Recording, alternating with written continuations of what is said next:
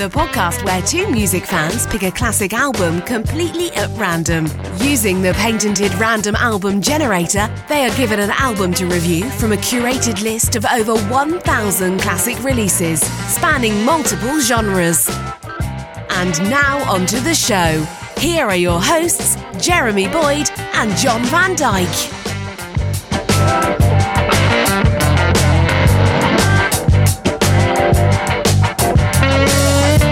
Hey, welcome to Polyphonic Press. I'm Jeremy Boyd. I'm John Van Dyke. And uh, let's not waste any time. We've got the patented random album generator right in front of us here.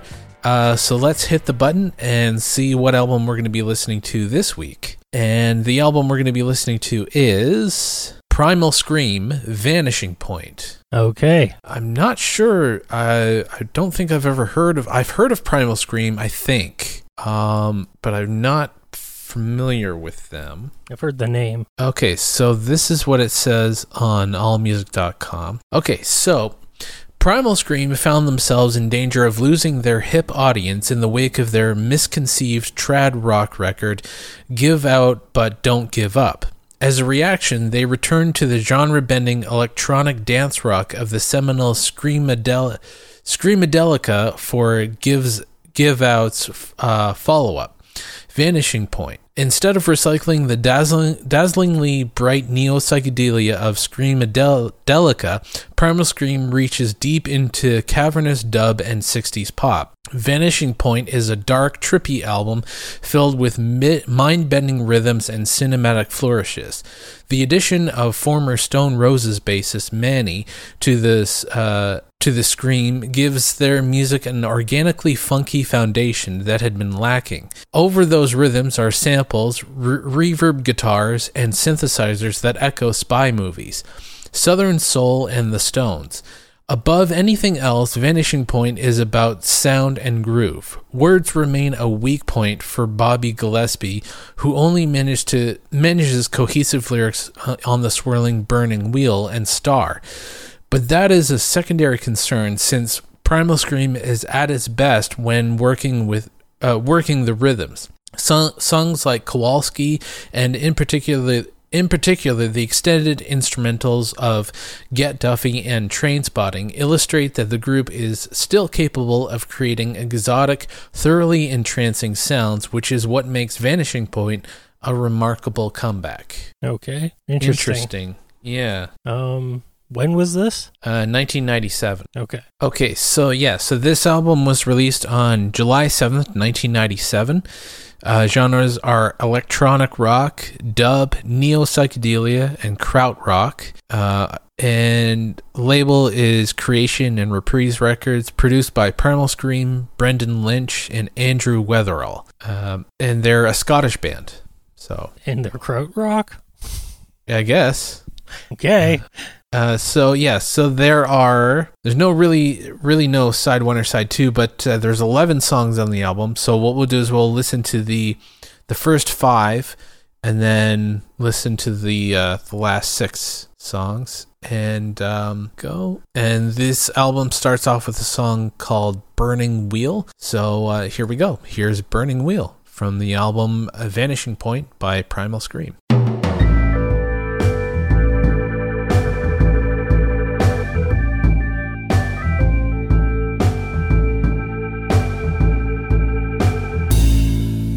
Okay, ending the first half of the album with "If They Move, Kill Them. yeah, um, I'm. I don't know about this. I'm. I'm having a bit of a hard time connecting with this music.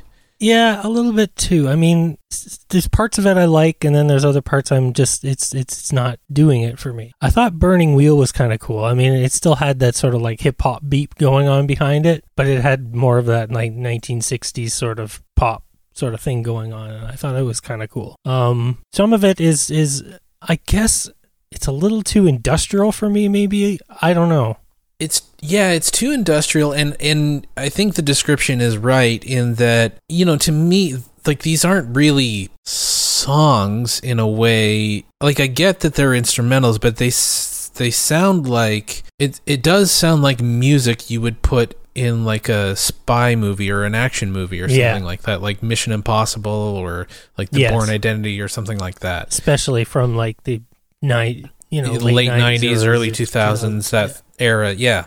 Yeah. So I it doesn't strike me as the type of music you would necessarily put out as an album, but rather to write as incidental music, you know, to to a, a scene in a movie or something like that. So I'm I guess I'm having a hard time connecting it connecting to it as as a as as music rather than you know the song "Star" uh, so far is uh, was really the only song with vocals. Well, some of the, a lot of them have vocals, but some of them are. It's the only one that had like like lyrics.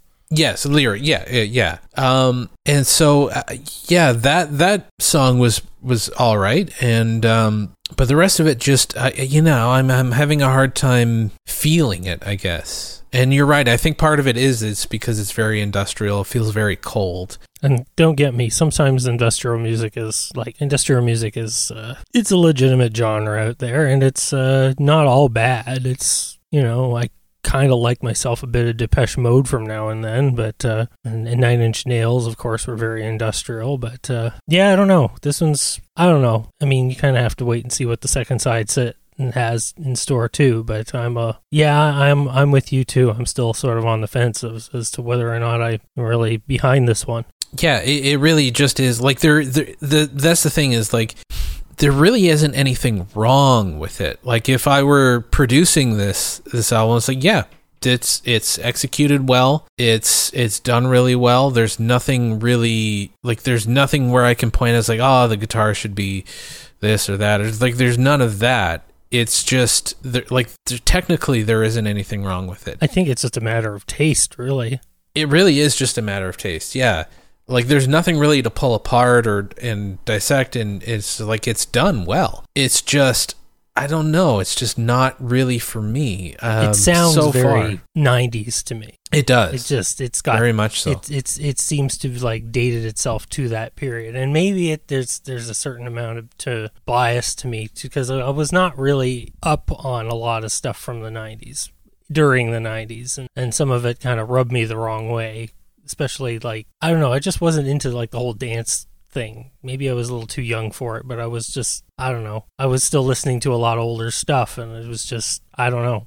Yeah, and there are some some of those elements here in that. And um so yeah, I I am curious to hear the the rest of the album though. Um you know, just to see like cuz you know, maybe there are some some hidden gems in that. One thing I did read about this album and I'm curious to hear is uh what's his name? The the singer uh, Bobby Gillespie. Uh, there, there's a cover of the of a Motorhead song, Motorhead, uh, and he sang it through a Darth Vader mask. So I am curious. I am curious to hear what that sounds like. Yeah, So, uh, so yeah, so let's get into the second half of the album, uh, and it's uh, starts off with the song uh, "Out of the Void." So here we go.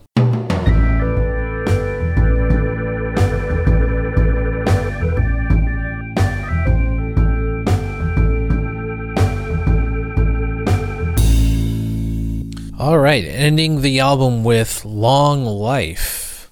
Um, yeah, I I think this the the second half of the album was a little better, and I think I figured I think I figured out why I was having such a hard time um, connecting with the music.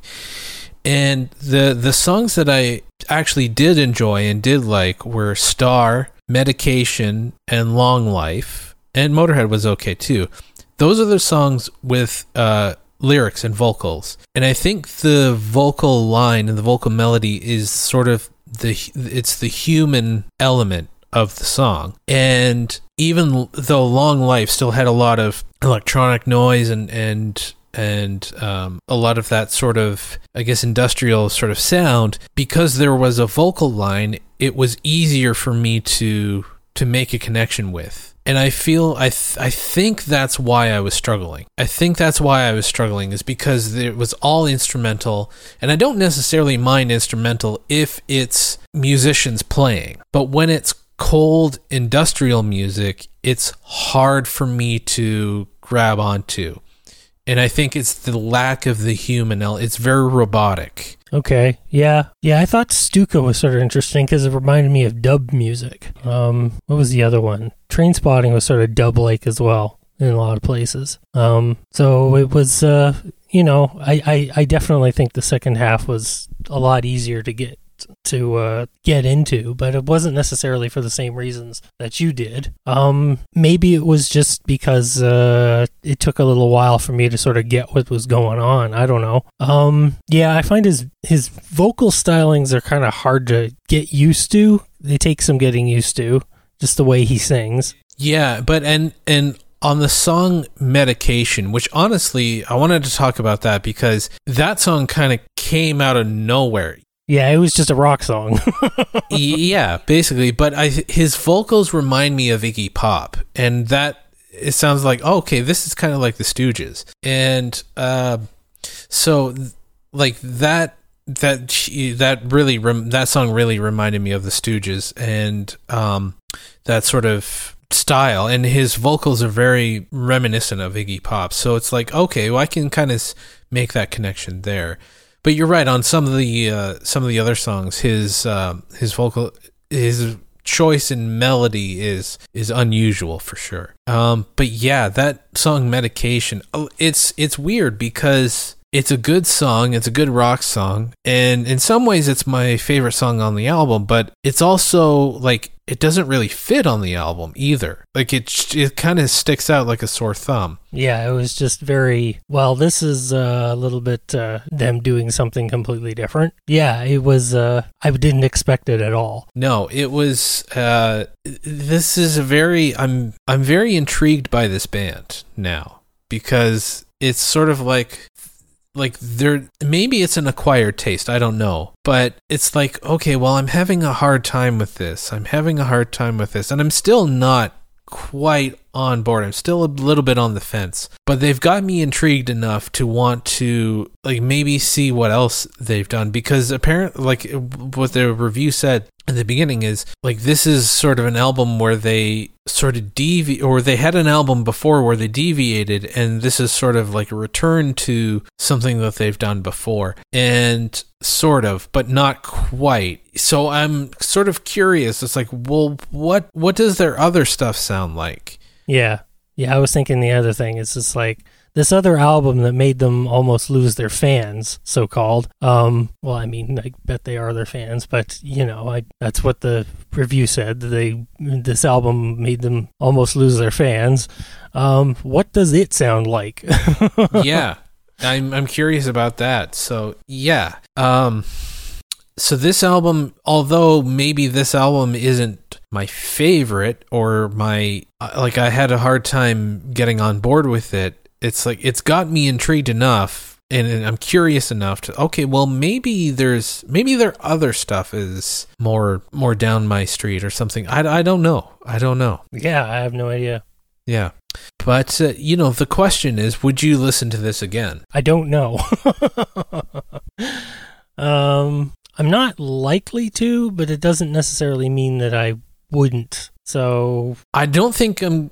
It's not something I'm going to put on. I, I, I'm going to say no. I'm going to say no. I probably wouldn't listen to this again. I probably wouldn't because it's just it's a struggle to to sort of get through. I think it's a struggle. It's there's not enough. Some of the songs are interesting, but there's not enough interesting stuff to make me want to return. I don't think. yeah, I don't know. I'm I'm gonna have to stick with a completely. I don't know because it's just if it came on again, I wouldn't turn it off necessarily. Um, but it's yeah, it was very hard to sort of get my head around as well. But uh, I don't know. The second half definitely uh, captured me a little bit more. But uh, It did me too. Yeah. but was it enough to actually want to put the album on again? I don't know. Yeah. Um, so I guess yeah, that I guess we'll end the episode there. Uh, thank you so much for listening. If you made it this far, uh, we want to hear from you whether you agree or disagree with our review of this album. You can always reach out to us uh, by going to the contact page of our website polyphonicpress.com And while you're there, you can check out previous episodes. And if you'd like to support the show, you can do that by going to buymeacoffee.com slash polyphonic press. Uh, it's really easy. You don't need to sign up for anything. All of those links are in the show notes. And I think that just about does it. Uh, I'm Jeremy Boyd. I'm John Van Dyke. Take it easy.